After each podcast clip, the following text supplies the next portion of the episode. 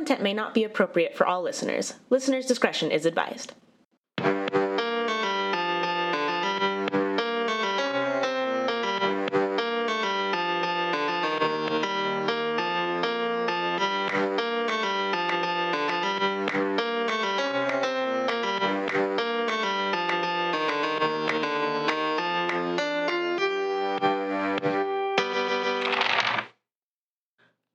Listeners, to WTF Are You Talking About, the podcast where we don't know what we're talking about until you do. I'm Katie, And I'm Decker. and we're here to ask each other, what the fuck are you talking about?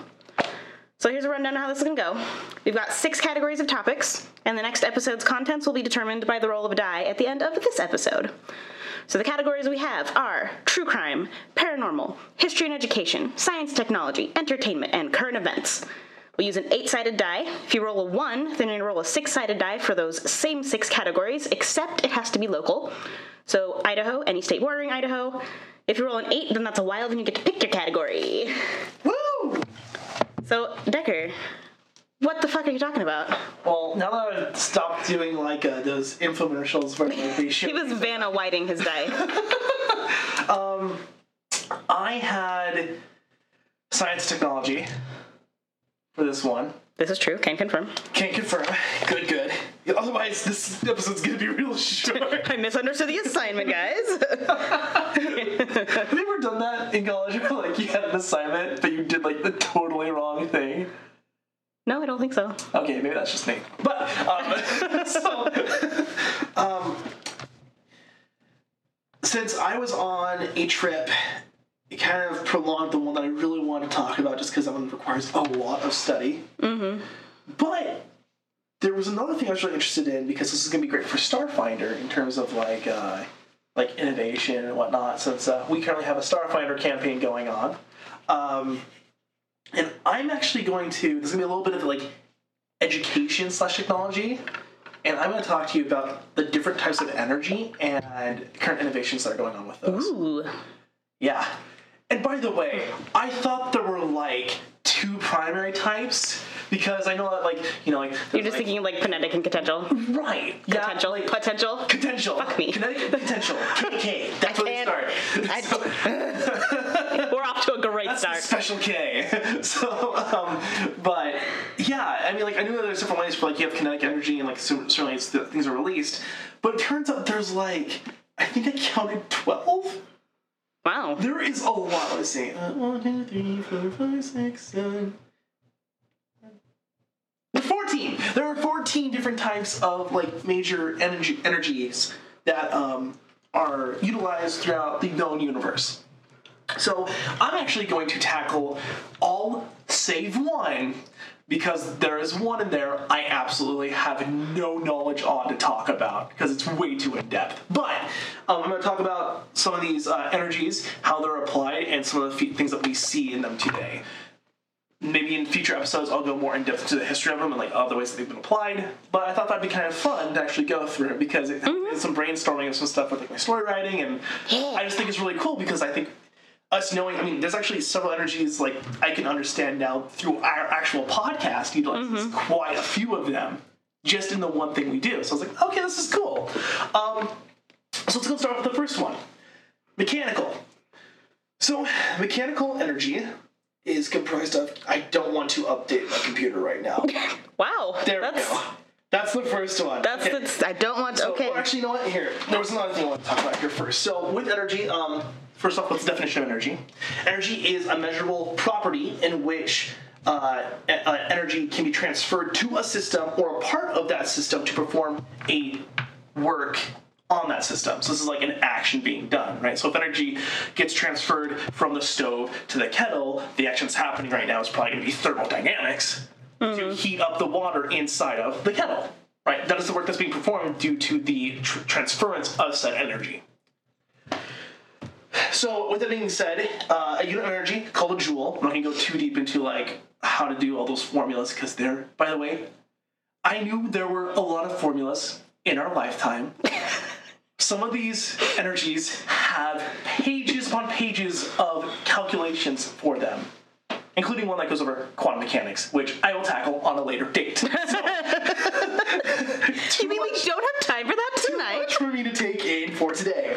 so otherwise, this podcast will probably last for a day. So I'm so shocked that you couldn't get to the bottom of quantum mechanics It's in, really in uh, four hours. It's really interesting. But um, yeah, so you, you have that, and with the joule, that's normally measuring energy transferred to the object by the work of moving it a distance of one meter against a force of one newton. So I said a One whole bunch of words. newton. Right, one fig newton for one work. So if you work one day, you get One, one, big Newton. Okay, that makes sense. Yeah. Got it. Brian Regan would be so happy with that. Did you ever hear, hear his bit about like the the fig Newtons and like the half a cup of ice cream?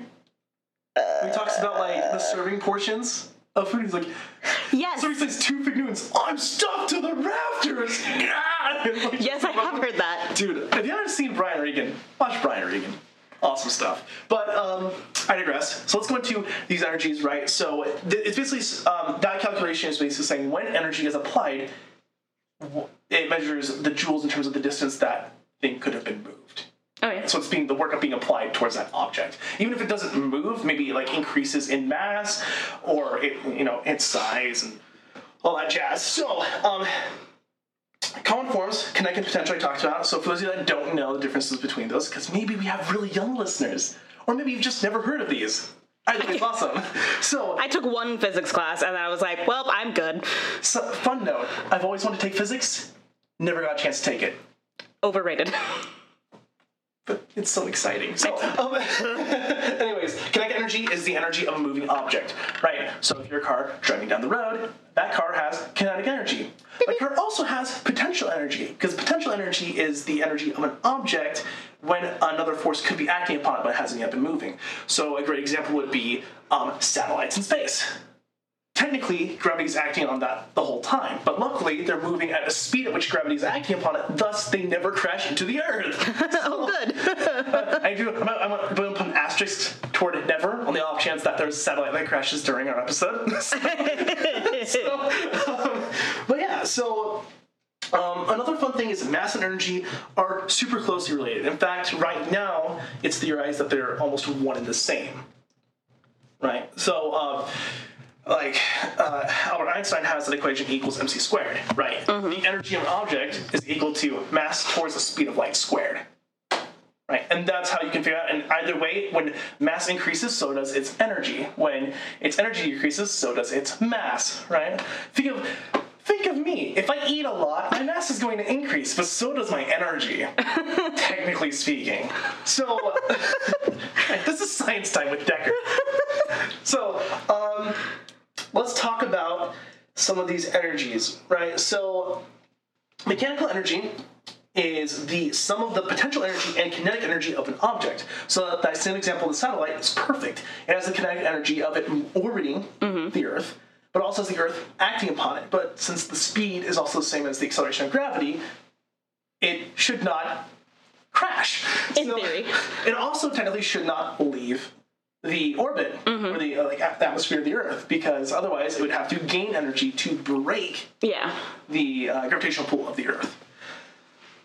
So, um, what I like to say for this one is mechanical energy is almost like an energy filter, or uh, I like to say it's choose your own energy, because um, it makes for a great medium or uh, energy translator in a sense. Um, think about a car, right? You have you have the car that has the fuel inside, right? The fuel goes through uh, through fuel injectors to the engine or the engine block. Everything compresses. Then you have that spark, which causes.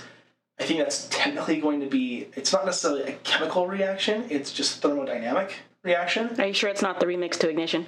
It maybe, Um, but uh, you have that force now is going from thermodynamic energy transition to kinetic energy towards the car, right? So it went from mechanical, which is the compression, to the spark being thermodynamic. Then you have it going to kinetic, which is now causing your car to move. So it goes on quite a journey of self-discovery. It does. It, it goes through a whole life cycle. Even when we think it's just a simple action, there are losses that happen. But you also have dams, right? Dams technically, at, at, in a point of that energy life cycle, goes through a uh, mechanical energy cycle because it goes from you know water hitting the turbines, the turbines move the machine, and then the machine decides to translate into electrical energy, right? So, with that being said, uh, in a perfect mechanical environment, there would be no net conversion of energy. So what a net conversion is is normally when you have these ener- you know energies being released, sweet sweet release, um, you have certain things come off. Some of which are sound. You have heat, and uh, you, have, you have other kinds of potential energy that are just emitted out. So, with that being said, um, one of the things that was really intriguing to me is as I was doing my research into this first section, there is a uh, uh, no, it's nuclear. It, it, perfect. It's called elastic collision, which is like when when energy is being moved with inside that system. There is technically, in an ideal situation, there would be a box that would be housing all this energy. And if you had a point where there was none of this um, breakdown of that energy to where it could be diffused into other kinds of energy, that's where you'd get perpetual energy, right? It would never leave that system. And one of the things it says is um, as long as black body radiation, which didn't go too into detail about that, but it sounds like basically if it doesn't breach the system that it is interacting in, so if it's a fully, truly closed system, that energy technically once acted upon like once that energy is introduced and and that work is being performed that work technically should go indefinitely which goes into the you know the first rule like or uh, uh, physics right or is it the first rule i didn't go into physics today but you know what um, uh, You could ask John. That's what he's been Right, studying. like, but like if an action is performed, that action will continue until an equal opposing Yes. force acts upon it. Right, technically in this world, as long as there was nothing being released or it losing its energy because of it impacting something else, it would go on indefinitely. Mm-hmm. Right, so it's really cool. Um, but yeah, so uh, um, with that, um, examples, cars, satellites, pretty much anything that like this device right now actually is taking sound. he is energy- pointing at the microphone. yeah, sorry. Yes, the microphone. Thank you. For those of you that can't see me gesturing right now, This device right here. Ooh. yeah, this device takes the sound waves from my voice, converts that into electrical energy, which then goes into uh, transfers through the cords of the machine, which is uh, technically a, that's still going to be electrical energy. Goes to the computer, and then eventually you guys listen to it when then it gets come back through the machine, and then it turns back into sound waves through your speakers. Right. So really interesting. Um, that's mechanical one. Also, I really I thought it was really funny because at some point when I was researching this, it mentioned that a lot of the um, like the words for energy and a lot of the stuff that we look at here for this kind of science was made by am- amateur physicist James Prescott Joule, which is what energy is named Huh. after. I just thought that was like amateur. Amateur And maybe, physicist. maybe the reason behind that is maybe at the time that these discoveries were being made, he wasn't like fully renowned, Mm-hmm. so he's like trying to date that. But I just thought it was like, like the amateur physicist for pretty much all the rules of like energy that get applied in the world. Thought was kind of funny. Um, cool. So other than that, then you have the next one, which is gravitational energy. Right. So this is like the um, the Earth. Right? It has a mass, and that mass is massive enough to actually um, affect another bar- body. So uh, the definition of that is the potential energy of a body with mass in relation to another massive object due to gravity. Right. So basically, two entities and their gravitational pools interact with each other. That's the gravitational energy between them. So, um, and with this one here, it's almost in. We don't really have a lot of ways that we use this currently. Like, not directly, because we just recently discovered gravitational waves. Like, we, the actual, we can measure them. Uh, That was back in 2016. Do you remember that? When they had, like, a very, very thin, um, I think it may have been a mirror, or, like, there was something that they had up in space when there was a collision of actually two black holes Uh, yes, I do remember this. and we actually captured some of those gravitational waves, but they were just they were so minute. I mean, while gravity is very powerful, measurement of those waves are very minute. So um, this is still a super new field, but pretty much how this one's used nowadays is indirectly through gravity's force. Like since we can't harness gravity innately, we can harness gravity through water going down a hill, or in our case, water going through the dam down a chute, hitting the turbines, forcing those to turn. Right. So in that same scenario where I talked about dams, in a sense, we are harnessing gravitational energy.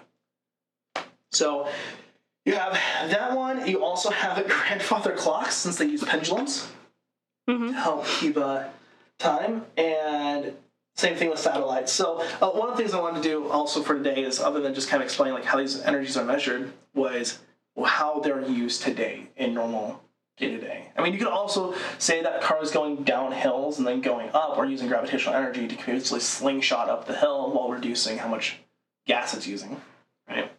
Um, that being said, next one is chemical energy, and for chemical energy, that is like when a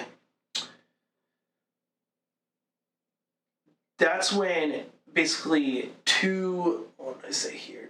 Two chemical it's the making and breaking of chemical bonds um, that are either absorbed or evolved through a chemical system. So, a great example is in science, if you ever ha- you put water on sodium, that's a chemical reaction, right? You have two things being introduced, and from those two things being introduced, there is a transition of either elements and uh, you know neutrons and other stuff like that that create totally different things. So I believe with water and nitrogen, if I'm not mistake, mistaken, or nitrogen, sodium, I was thinking Na.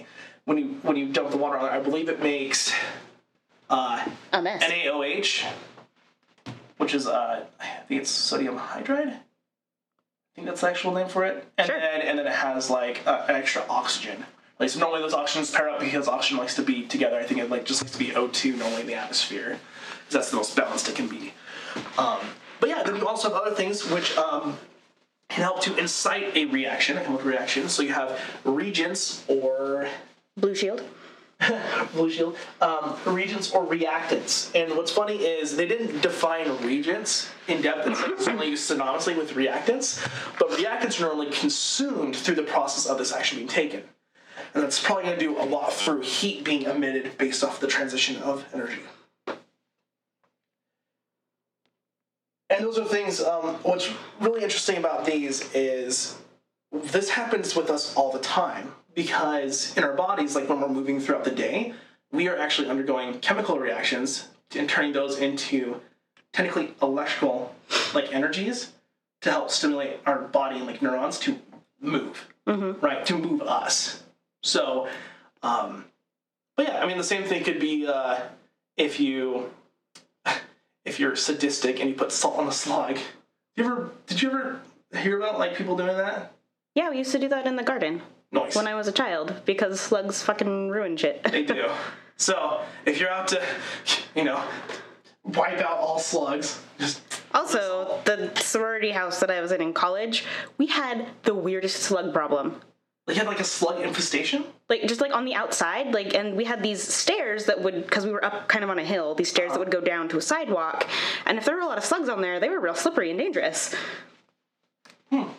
So if you don't want to slip, you just throw some salt down. It's not just for the eyes. It's also I mean, yeah. But yeah, so um, kind of some fun things with that. I know this is kind of a little bit info heavy.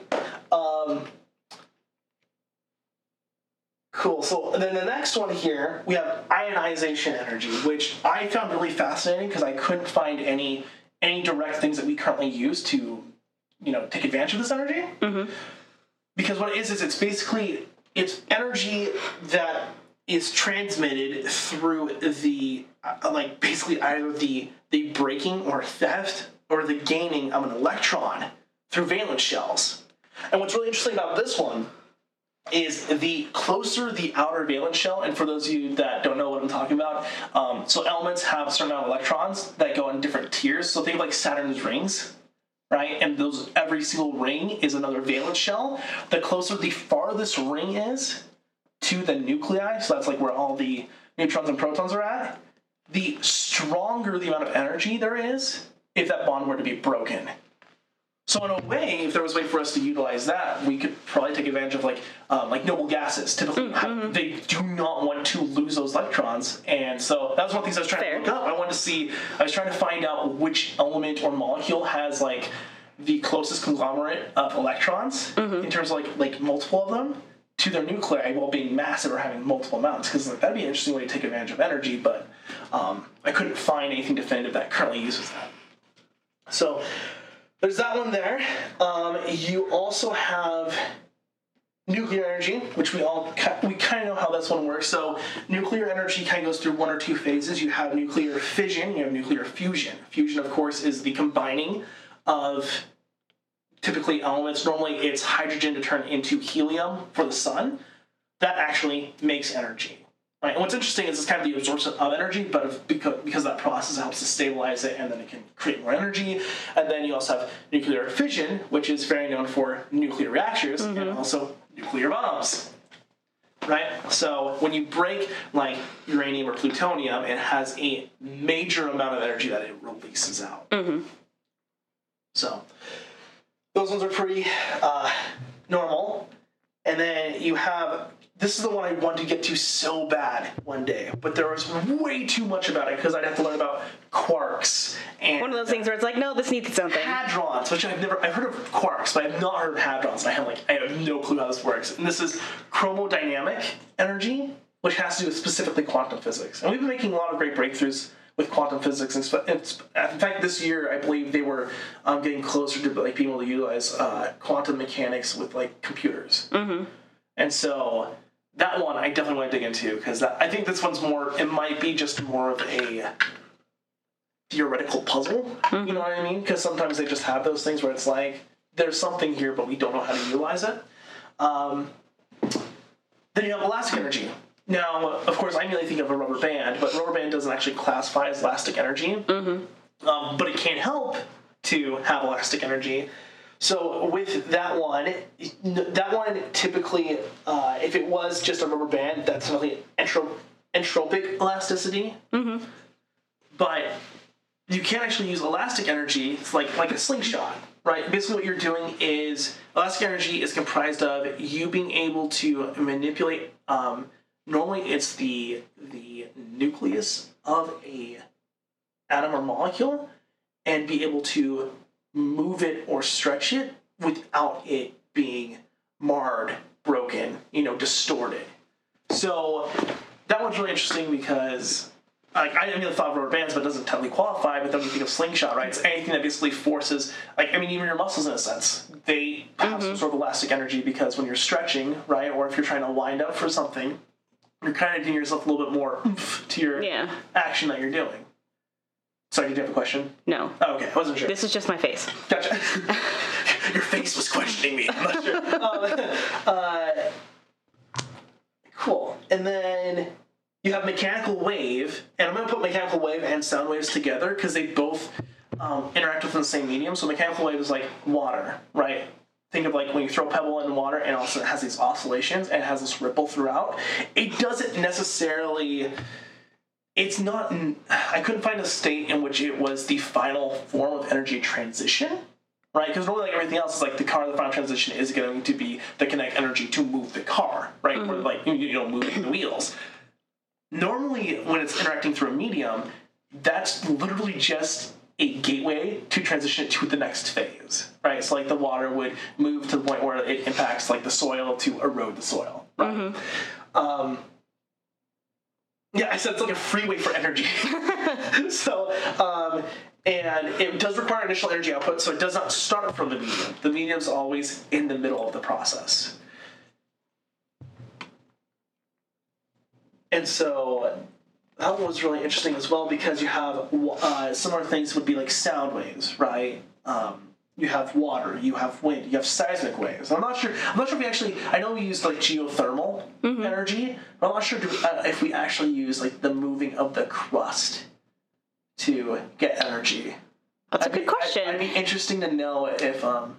I'd be interested to know Yeah. if, we, if we use that at all. Because one of the things I was really curious about is I was I wanted to see all these things, and I was thinking of in what ways could they all interact with each other in order to produce that the um, oh, what's the word? It's I think it's technically I, I don't think it was dissolve because any process with energy it always loses it like you can't destroy it but energy gets to a point where when it's used It's like fuck this, I'm done. yeah it, it basically can't where was that because i was looking for oh you have reversible and irreversible conversions and one of the irreversible conversions and this is what I was saying was it said heat is an irreversible conversion because it's basically it's such a minute. Uh, from what I understand, and I could be completely off my rocker with this, but uh, from what I could was reading, it said heat since it does such a small um in a way it's not a lo- and not a lot of energy to be able to be reintroduced into a system. That's technically where it can lead to entropy and true heat of uh, the true heat death of the universe, right? And I was like, okay, so now I understand that more. And so what I was trying to look at was when I saw that is how can you incorporate enough of those things to find a way to make an irreversible system into a reversible system? Because one of the cool things about science is nothing's technically ever set in stone. You have laws until something, of course, interferes with that law, and then we make a new discovery and of crazy innovation. So uh, this led me to like one of the other things we have, which is thermodynamics, right? And this is actual like when you use energy, there is heat released, right? Your body's constantly doing an uh, uh, thermodynamic irradiation, right? Which is like an exothermic reaction where like because my body like I'm moving and I'm alive and such, I emit heat. So if there's a way to capture the heat, like and truly be able to use up that heat and reintroduce it in the system, that I think theoretically might actually either very much slow down or prevent heat death. Because the problem is, it's not the energy's gone; it's the energy is in a state in which it can no longer be used.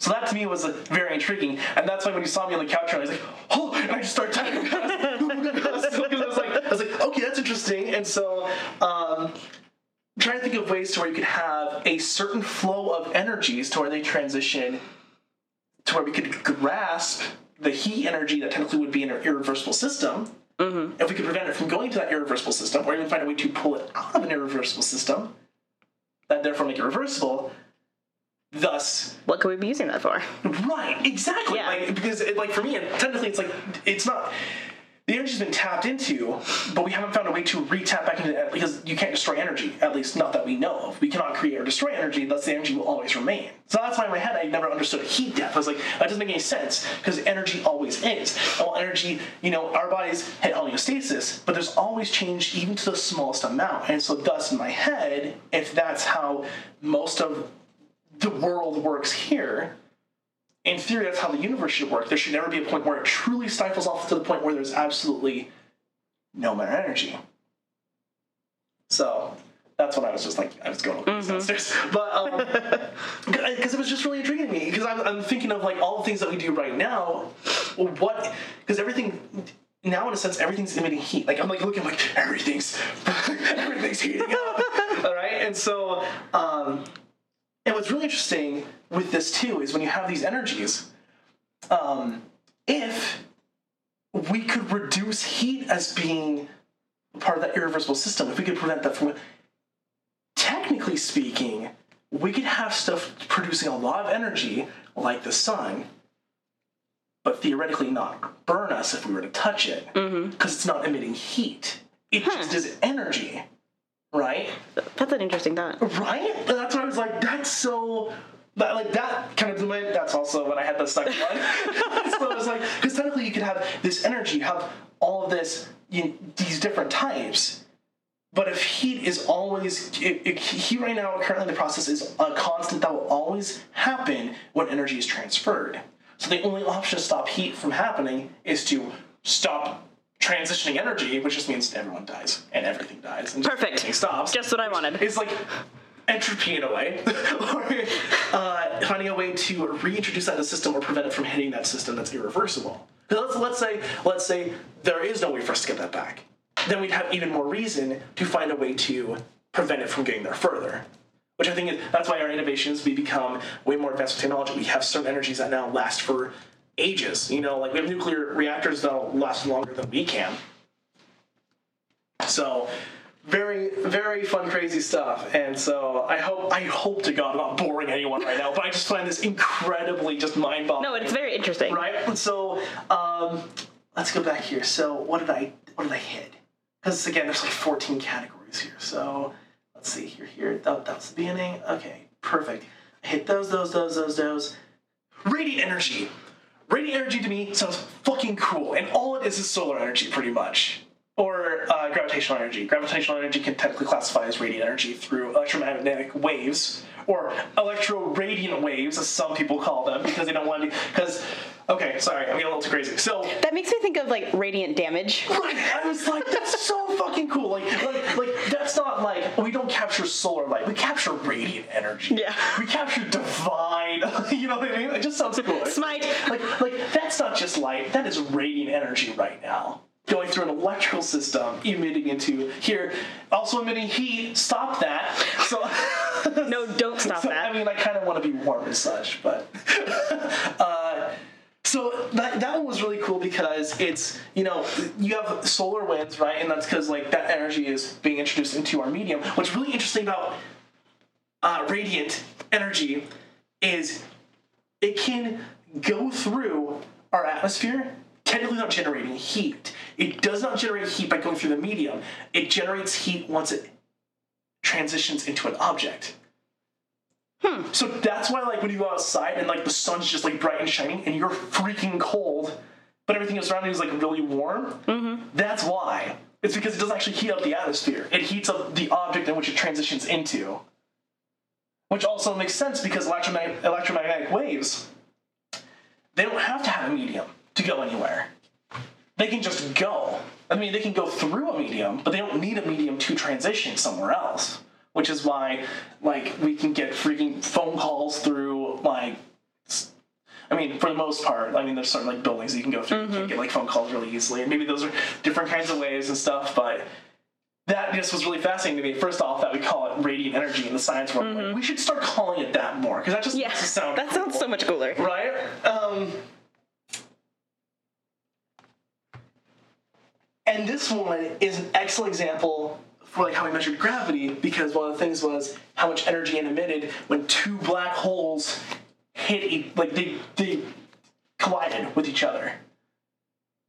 That when when they collided, and this might be a whole different story for another day. When they collided, they emitted as much energy as three of our suns in that collision. That's a little bit, yeah. That's a lot. That's a lot of energy because it's like three of our suns existing, like going through the, the beginning cycle, and just three suns. Boom. And so I was like, radiant energy, really cool. Now I should not shit on clerics. so, um, Somewhere Bryn just went, ha! right? So, not just a healer, divine. um, and then the, another one here is resting energy. And that one was really interesting because I've never heard of this one ever. I mean, I've, there are a couple I haven't heard about here. But with resting energy, it literally is equals MC squared. Mm-hmm. Because that, that's the formula for resting energy. It's literally the energy when there's when you have no movement, like no kinetic action, just you being. What is your energy? That's cool. And so I'd like to actually. I want to do this after our episode because I didn't get a chance to do it. Actually, I didn't think about it until just now. I want to calculate the amount of energy that I have, right, just as an individual, without doing anything. So I was like, oh, that's kind of curious, right? Because it's like, what does everything have when, like, th- that pen, that pen has energy just by existing, Good job, Pen. right? Good job, pen, right? And so, uh, and the last one is thermal, which I already talked about.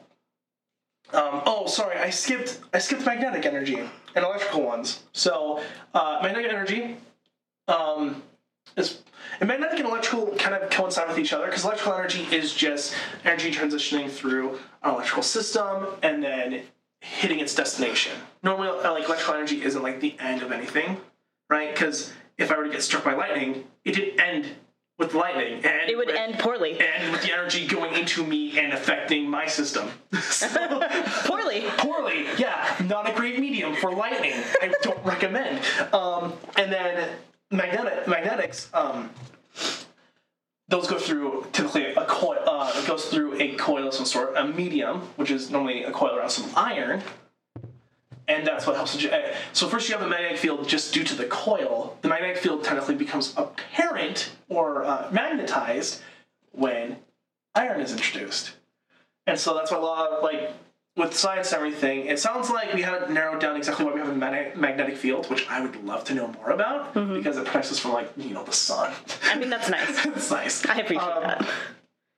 Because I'm, I'm actually, you know what I'm really interested about that is if there was a way for us to use magnets more in our day to day life, uh, part of me was just thinking like, like, like hoverboards, right? Because if it repels against something, it might be able to like, so, so- or like, uh, uh, this was kind of like me more with like starfighter stuff. It's like like shields, right? It's just magnets that just prevent a force. Because we also saw like we, we saw that one um, thing on Twitter where like the guy was putting his hand through like uh, it looked like through molten rock. Yeah. Right? Like it was just like sliding down, but it didn't hurt him. And there, there was that, that effect, that like Leidenfrost effect. Mm-hmm. Because like he had water, it created like a vaporized shield. Yeah.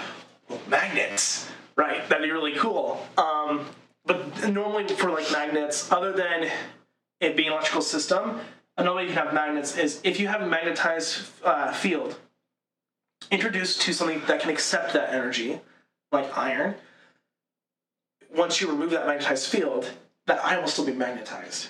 I don't know what the rate at which it will retain that is. It, I mean, it can't be indefinite, otherwise we would have tapped into that long ago, right? Um, but I thought that was really interesting too because it's like for certain objects, if you introduce magnets to them, they will retain that energy. I was like, that's pretty freaking cool because in a way, it's like your batteries, right? But you're like, here, this lodestone, boom, and a lodestone's just iron. It's just magnetized iron. I was like, that's kind of cool because I didn't realize what a lodestone actually was. Uh, me personally. Um, but yeah, that's pretty much that's everything for uh, all your energies. So That's yeah. That's a lot of different energies that I had not heard of, yeah, or at least been aware of. I'm really excited for the uh, quantum mechanics one because I'm pretty sure that one's just going to blow my mind. Um, but a lot of them are really cool, and I would love to. For me, I was thinking about like everything I do that, like, or like everything that I do like in my day to day life, like what it transfers through, like how to, what all the mediums my like energy transfers through till it hits its destination, and then of course continues throughout its destination because it doesn't really stop. Um, yeah. So I'm glad you liked it though. Yes. I hope you guys like it out there. I really hope I didn't just like word vomit all over the place. Is Is that any different though? It's- I feel like that's what we do. We're just like, That's blah, exactly information. what we do, but um, but yeah. So Neat. cool. So now I'm done with that. Katie, Yes. fuck are you talking about? Well, I had history and education. So, I'd like to take a moment for you to sing with me.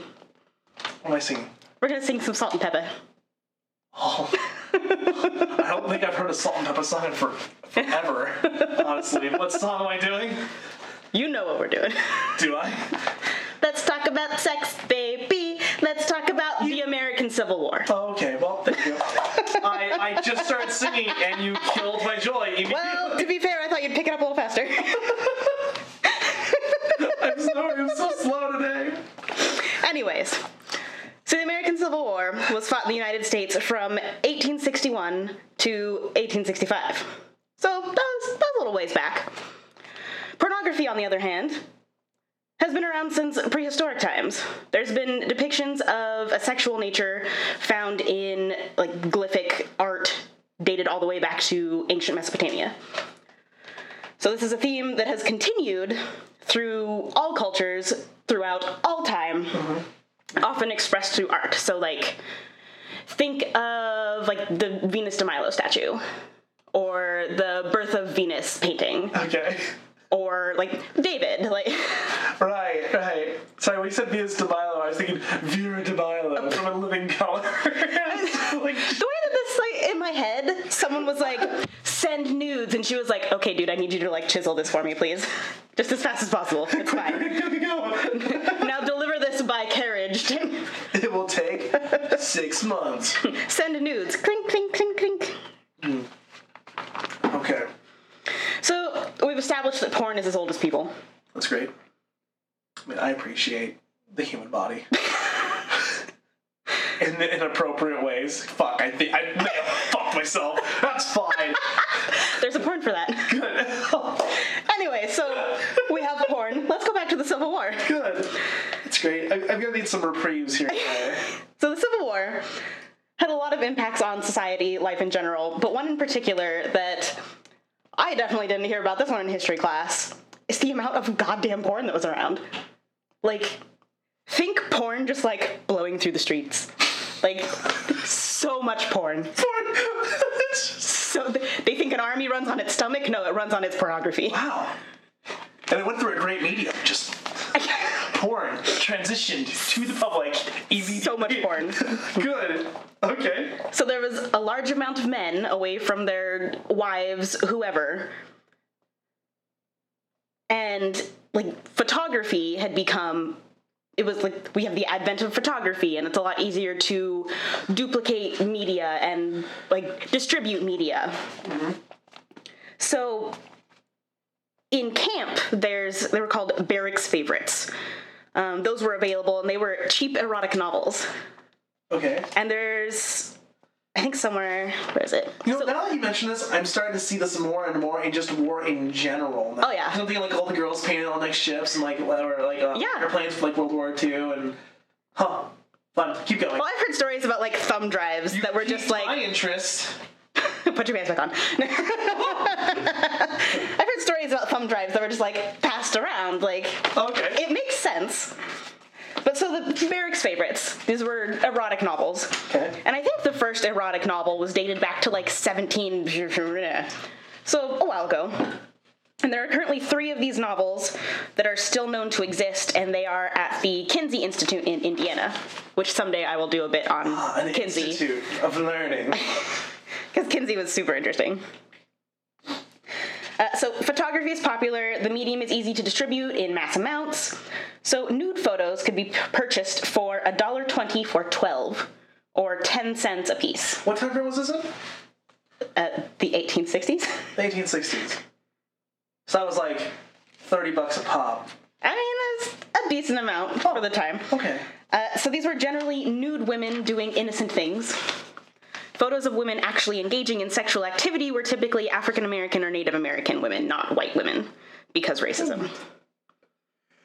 No, hold on. So, so like you have like you'd have like white women going to like the grocery store. I so Shopping. the way that I imagine it is think like pinups, how they're like cooking or blah blah blah, except they're just not wearing anything. I mean, I thought that was normal. I mean, not everyone cooks in the nude. Don't do that. Dangerous. De- yeah, especially with like bacon, Bacon. oil. uh, yes. Okay, but they'd have other uh, people of other ethnicities Mm-hmm. in more provocative, like positions, or like like what are we Like talking sex. Oh, they just want so. And I'm sure that it wasn't exclusively people of color I that think were. this is a different thing in a way. You know what I mean? Like, like, and, and forgive me because I might be again. This episode I just might be off by rocket completely. Aren't we always? It's, I mean, that's how you should be. But it seems to me, right, that if there's a lot more pictures with pretty much anyone that was non-white Mm-hmm. having sex, I find that very interesting because it's almost like what was it because maybe people thought of that as more exotic, right? Or, That could be part of it. It could also be like, oh, well, white women wouldn't do that because racism.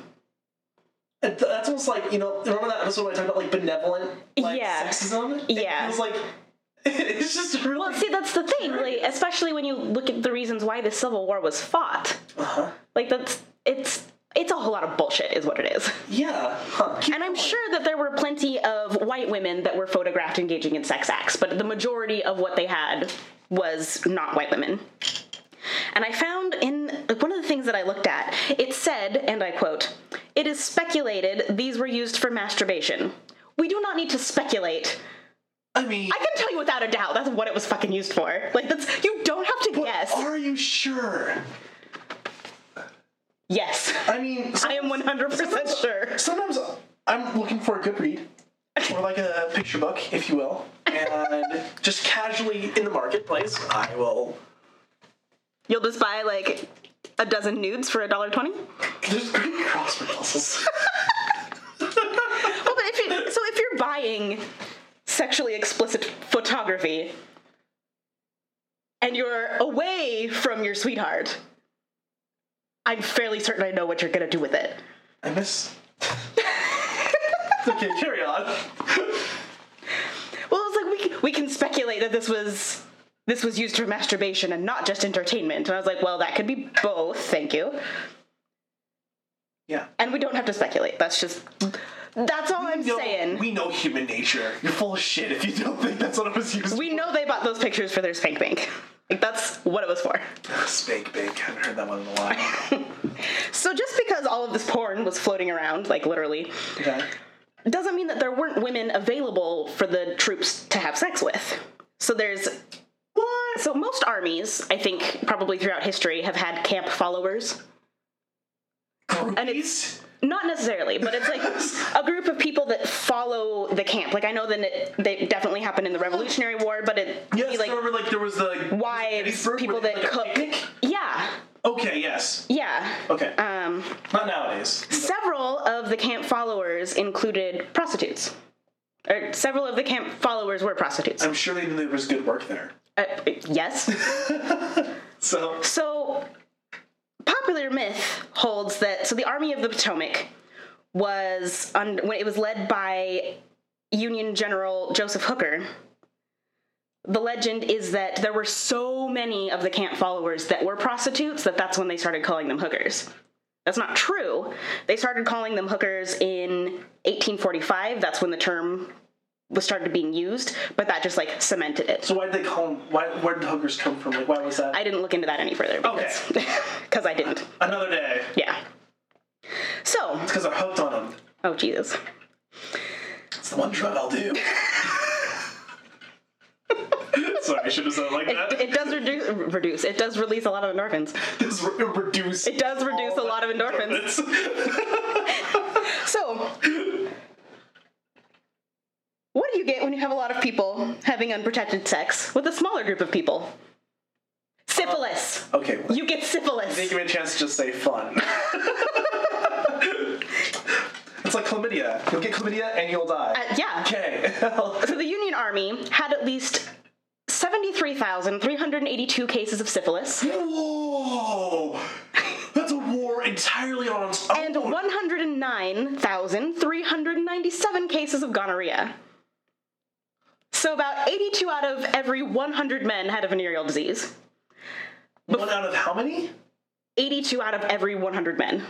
Whereas before and after 82% of men fighting in the war had a venereal disease.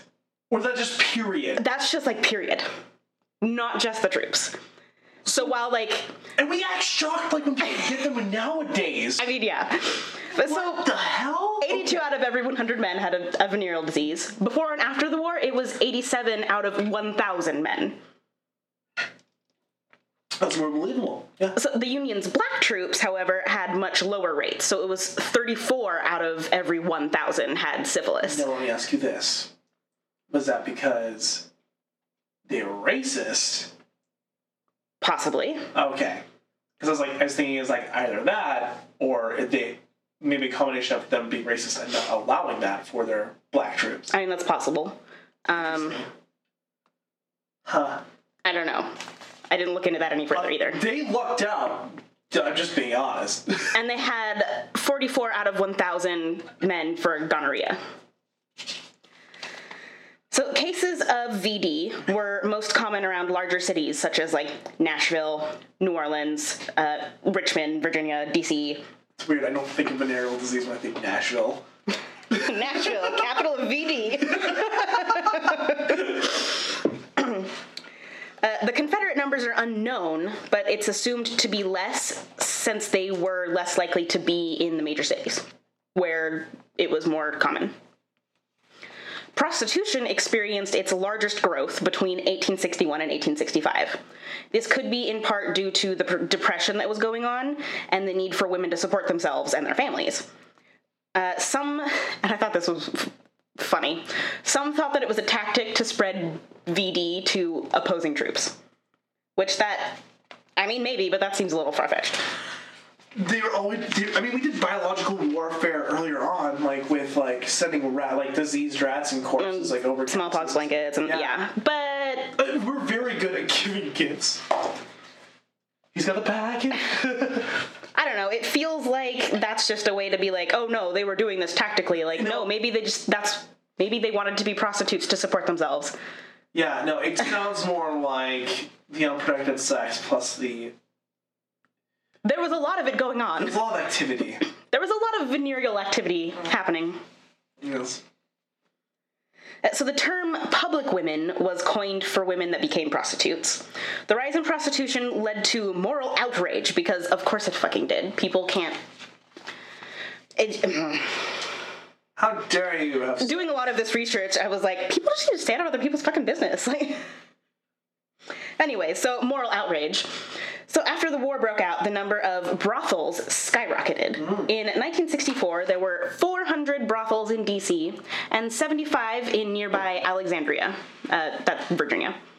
A newspaper estimated there to be 5,000 public women in D.C. and 2,500 in Alexandria.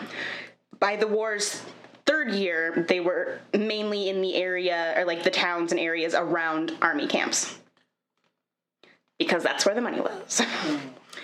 Tennessee, however, it was the most notorious area for prostitution, specifically Nashville. so before the war, there was recorded 207 uh, public women, and by 1863, there were at least 1,500. The area, Oh, yeah, so that's a growing business. it sure is. Boy, oh boy. The area that Sure they could, hop on that. they did. The area that they could be found in most likely was known as Smoky Row. So, in a campaign to get rid of the prostitutes, Colonel George Spalding, no, sorry, Lieutenant Colonel, he waged war on the prostitutes. we'll get there. Lieutenant Colonel George Spalding loaded these women onto a steamboat. Would you like to know what that steamboat's name was? No. Idaho, but spelled with an E on the end. Idaho. really? Yeah. and he sent them up the river to Louisville, where they were not permitted to get off, and instead sent further up the river to Cincinnati. But they apparently didn't prepare for this, so a lot of the women got really sick because there was no food. So they ended up turning around, going back to Nashville. So they get back to Nashville, and Lieutenant Colonel Spalding creates a system of registration, kind of similar to some of the European ones. And he inadvertently created the first legal system of prostitution. Good for him. So there was there was rules, and as follows: each prostitute must have a license with her residence listed on it. So I assume that was so they knew like where she was working out of. Each prostitute must be examined weekly, or it could have been bi-weekly, uh, by an appointed doctor. And if they were deemed to be, or if they were not deemed to be healthy, they needed to report to the hospital. That's good. Uh, there was a weekly tax of 50 cents that was levied on each prostitute to help pay for this hospital. 15 bucks, that's nice. And let's see. All public women working without a license would be arrested and incarcerated for at least 30 days in a workhouse. In a workhouse. What's workhouse? Is that just like jail? Sort of. Or is it like where they actually do like civil duties to. Yeah, so it's it's like you're incarcerated in jail, but you're doing work. Okay. Yeah. During this time, Still working. so like after after these, uh, the VD rates fell from 40% to 4. Whoa. So it's almost like if you regulate prostitution, Yeah. people get sick less. That's- Shocking. If there was ever a, like if there was ever a like a, a case as to like whether to be for or against, that is some. But no, let's ammo. let's ignore this and just be morally outraged. Well, I mean, here in Idaho, we don't really do sex ed. If you just do the, the sneeze jump combo. then you won't get leprosy. you won't be pregnant. yes! Uh, so prostitution was one of the only industries that cost, crossed the border between the North and the South during the war. On more than one occasion, there were women pretending to be men to enlist that were discovered because they gave birth. That's kind of hard to hide. Yes, it would be. Why they were discovered. Just quiet. the baby's quiet. I was quiet. No mess. Perfect. It's estimated that over 1,000 women disguised themselves in order to enlist, although it's really hard to know how many there were because obviously they weren't like, yes, I am a woman in disguise, let me note this down. Mm-hmm. All right. Uh, the war was a time of like intense challenge for gender norms as women were participating in the war effort and they left the home to serve in positions that were traditionally held by men. In the Confederacy, upper class women put together all female home guard militias and drilled firearm usage to protect their plantations and properties from Union, Union invasion. Military training became mandatory in some private girls' academies. Uh, one of the militias in Georgia, it was in a, a particularly like military militarily vulnerable area because it was between Atlanta and Mon- Montgomery. So it was like those I would assume, I think had a lot of military in them, but like not between. So they actually engaged in diplomatic negotiations with the invading Union Army in April of 1865, using the threat of violence to obtain a promise that they would not ransack their city. So, good for them. As much of a challenge to gender roles as these female militias were, the participants were careful to otherwise conform to avoid the impression that they were usurping male protective roles. Because, of course. Yeah, you don't. That war's my, my thing. Because I really give a shit about. You mean women can take care of themselves? No, What? No, that's just. Some women enlisted under male identities to escape arranged marriages. Uh, others just wanted to protect their way of life, their family, you know, fight for their beliefs, whatever. Many were never detected and just returned to their life under their regular, you know, female gender norm expression, whatever. Uh, some, however, went on to live the rest of their life under their assumed male identities. Huh. Until the 20th century, female service in the Civil War was officially denied by the Army. So, fuck you. Yeah, because uh, hasn't that been like a whole thing for a while about how they don't want women with the men because it might incite, I don't know, sex. Incite sex. It might incite venereal activities. They might requisition sex. I've got a requisition order for some sex, thank you. Which I feel like if you're a guy, that should be particularly offensive because it's like, oh, you couldn't possibly control yourself. You're just an animal. You have no in, no nothing. You can't think your animal I be- instincts. I can like be horny and still think rationally. shocking. That doesn't mean it's not hard. How can you exist in a room with women? I'm You sure know, I'm not gonna lie, it's taken a lot of years to develop. It's it's frustrating. I yeah, Anyways, I bet. so although Confederate records were destroyed, there so they like perused like five percent of the federal records, Huh? and within that five percent, they were able to find over thirty records of court court martial trials held due to acts of rape. Okay. Sometimes offering Those are monsters. Oh, bleh. well, and things were weird too because I found some weird stuff where it's like sometimes offering money to a woman of good standing was considered to be tantamount to rape. Okay, that might be a little. So if you're like, oh, like you're a woman of a good family, blah blah blah blah, let's I'll give you money and you'll have sex, and then that was apparently considered to be rape. because it probably wasn't illegal to for prostitution in that area, or was that still the area where it was still legalized? Uh, I don't think it was like that. I think it was just like, oh, you're besmirching my good name. You're besmirched. I don't know. I've been besmirched. There was one particular incident at Camp Dennison. A man spent a month in the guard tower for offering a mother a dollar, but offering her daughter three dollars for sex. And I was a little confused by that. I was like, so did he offer her three dollars and then also offer her mother three dollars, like to have sex with the daughter, or did he just offer more money to the daughter and end up having sex with both of them, and the mother was upset? I don't know. It doesn't make sense. Qu- yeah. I mean, It I'm doesn't. gonna leave that one alone. like there isn't yeah federal troops committing rape while invading southern states often took advantage of black women uh, and i would guess this was probably seldom reported and probably seldom punished because Probably because racism back then they're like they're not people.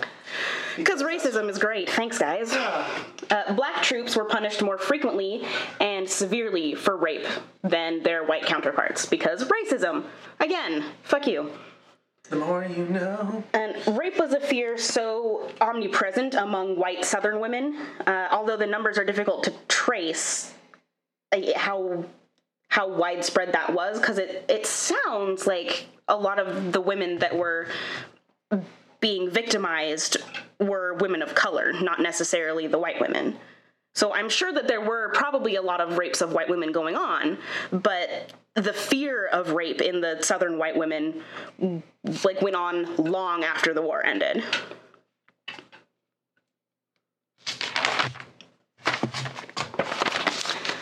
The term homosexuality was not coined until 30 years after the end of the war, and army soldiers were not publi- published were not punished for such behavior, although 3 navy soldiers were punished in 1865. There was one reported case of male prostitution. Uh, the For us.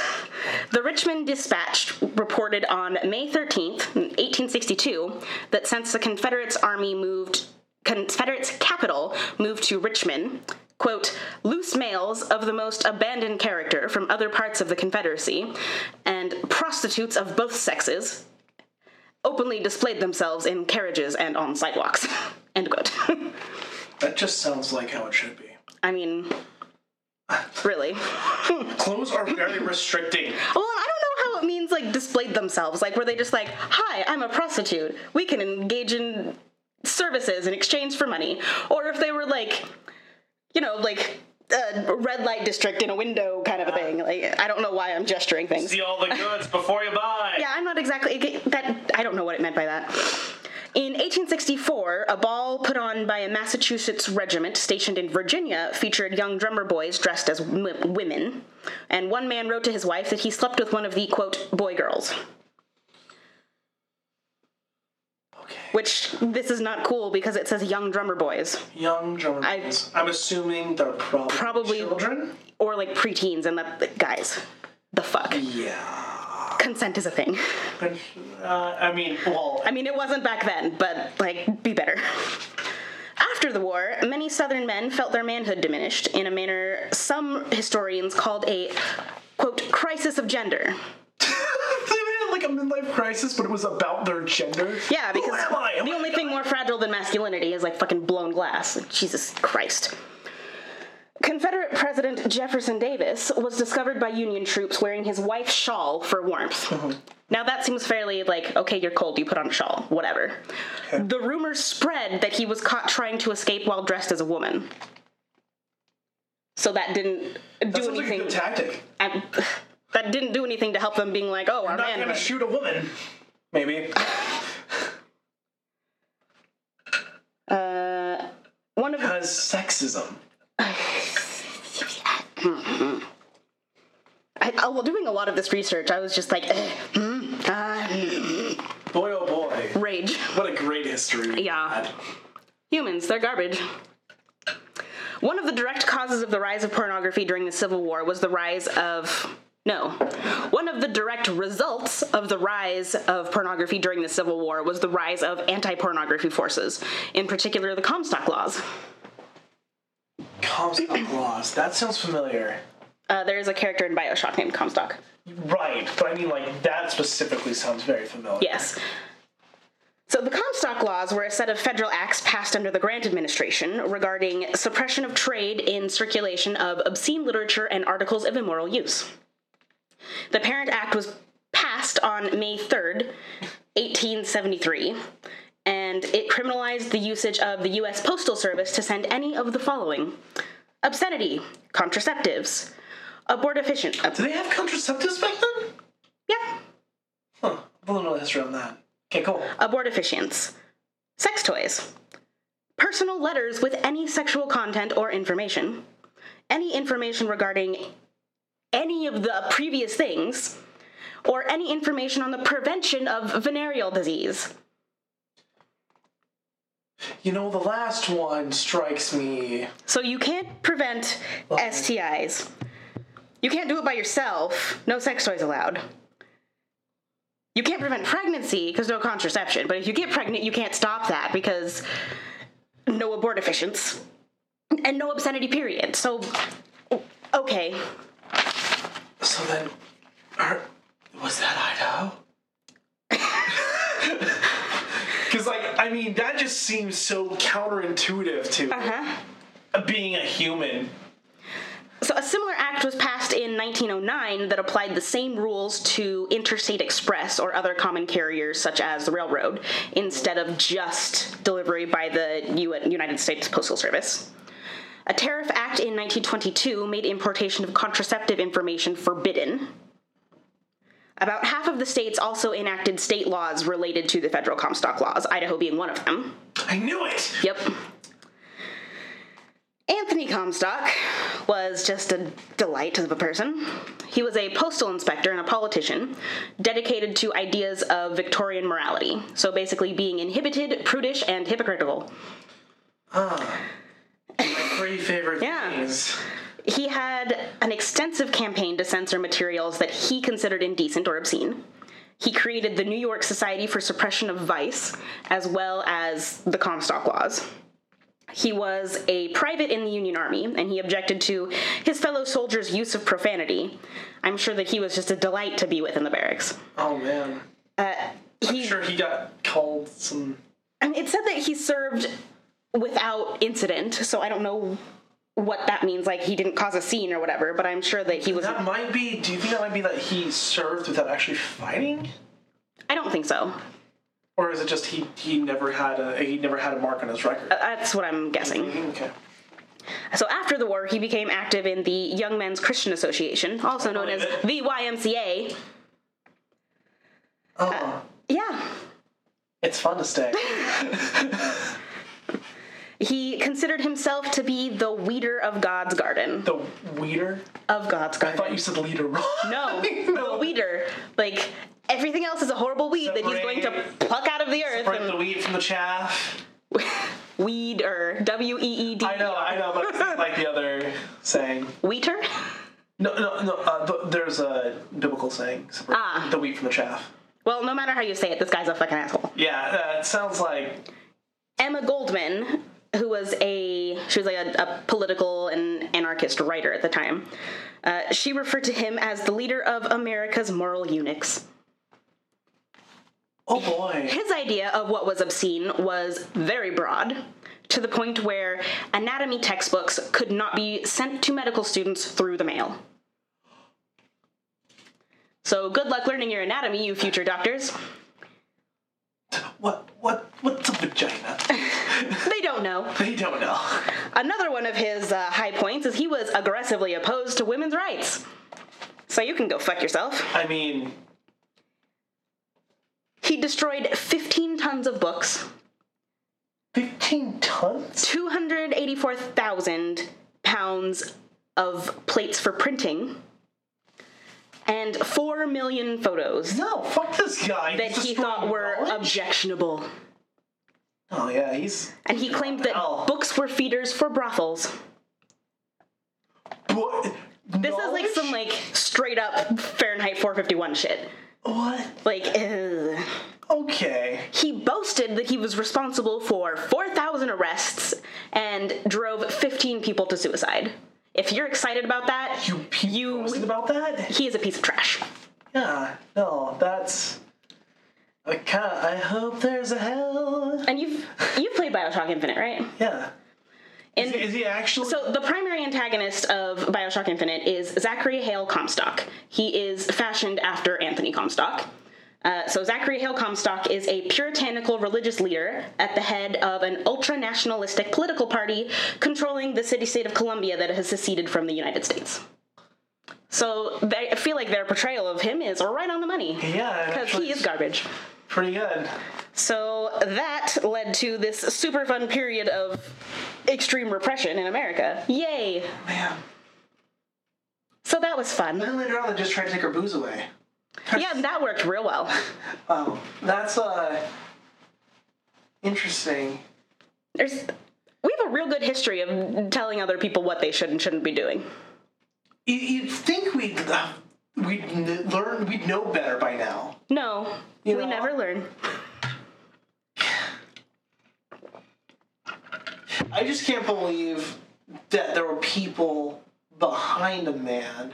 Like, mm-hmm. I mean, and I can see it because in in a lot of our history, there's always been a lot of religion. I mean, in pretty much any any country's history, there's only a lot of religion behind a lot of the acts they end up doing, whether it's changing their religion or like the religion being their head and stuff. And so, I can see, but I still like b- behind closed doors or just like I I find it hard to believe that there are that many people. Mm-hmm. But then again, I get surprised nowadays. Well, I mean, he got federal laws passed. Yeah, he Like, got- For fuck's sake. I don't get how like And they're very counterintuitive.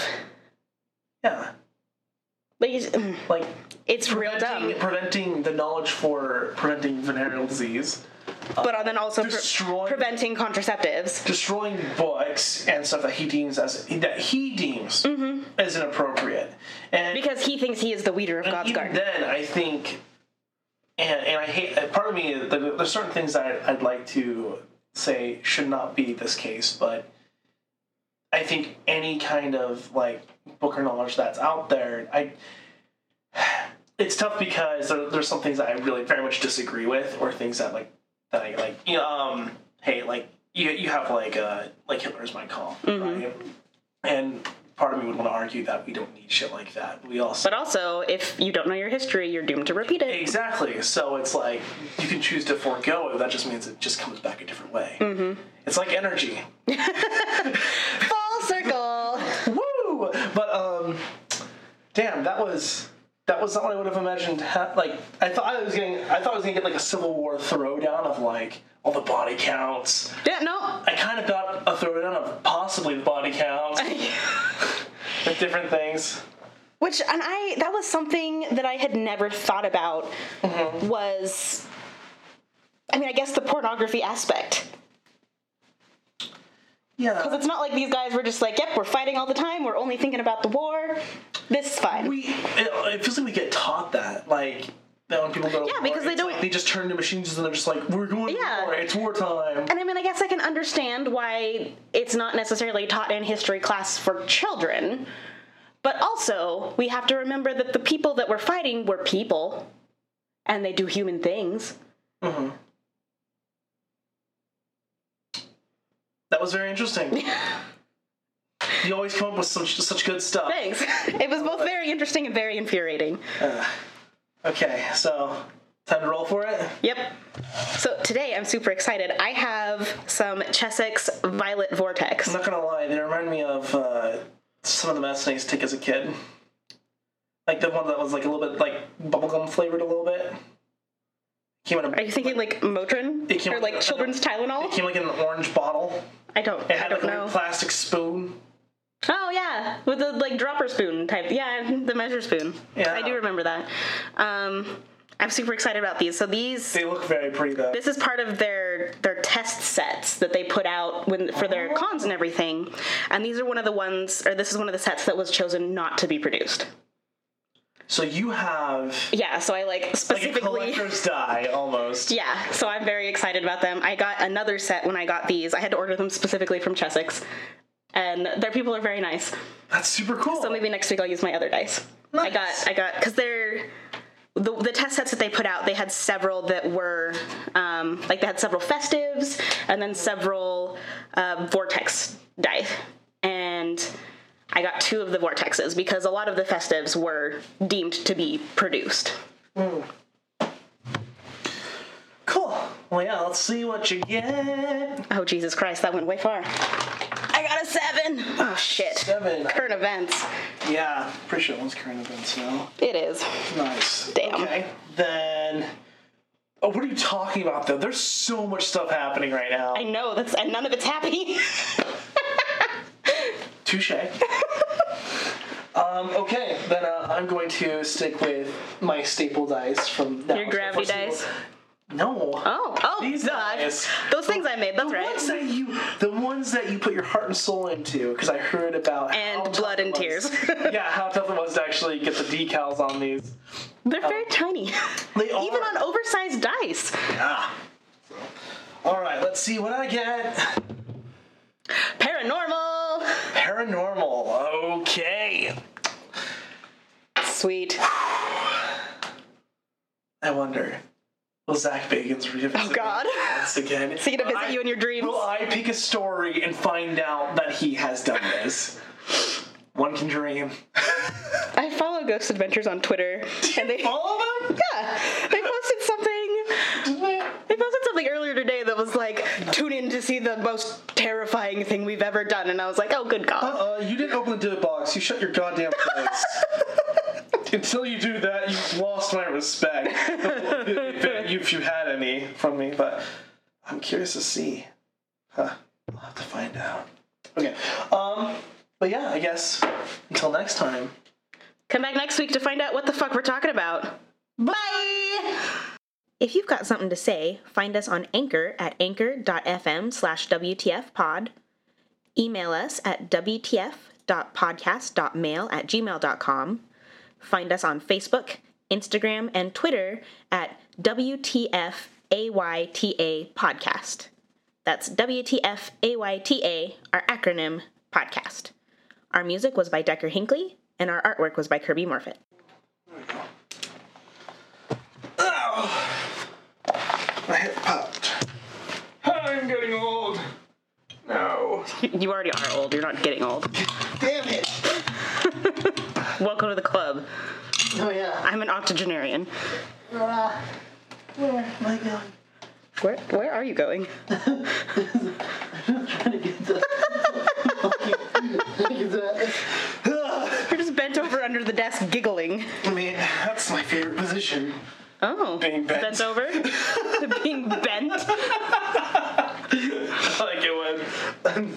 Uh, I don't know what All right, Mac. Mac. Mash,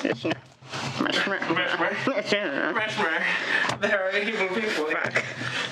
Shall I bring them some food? Mashmer.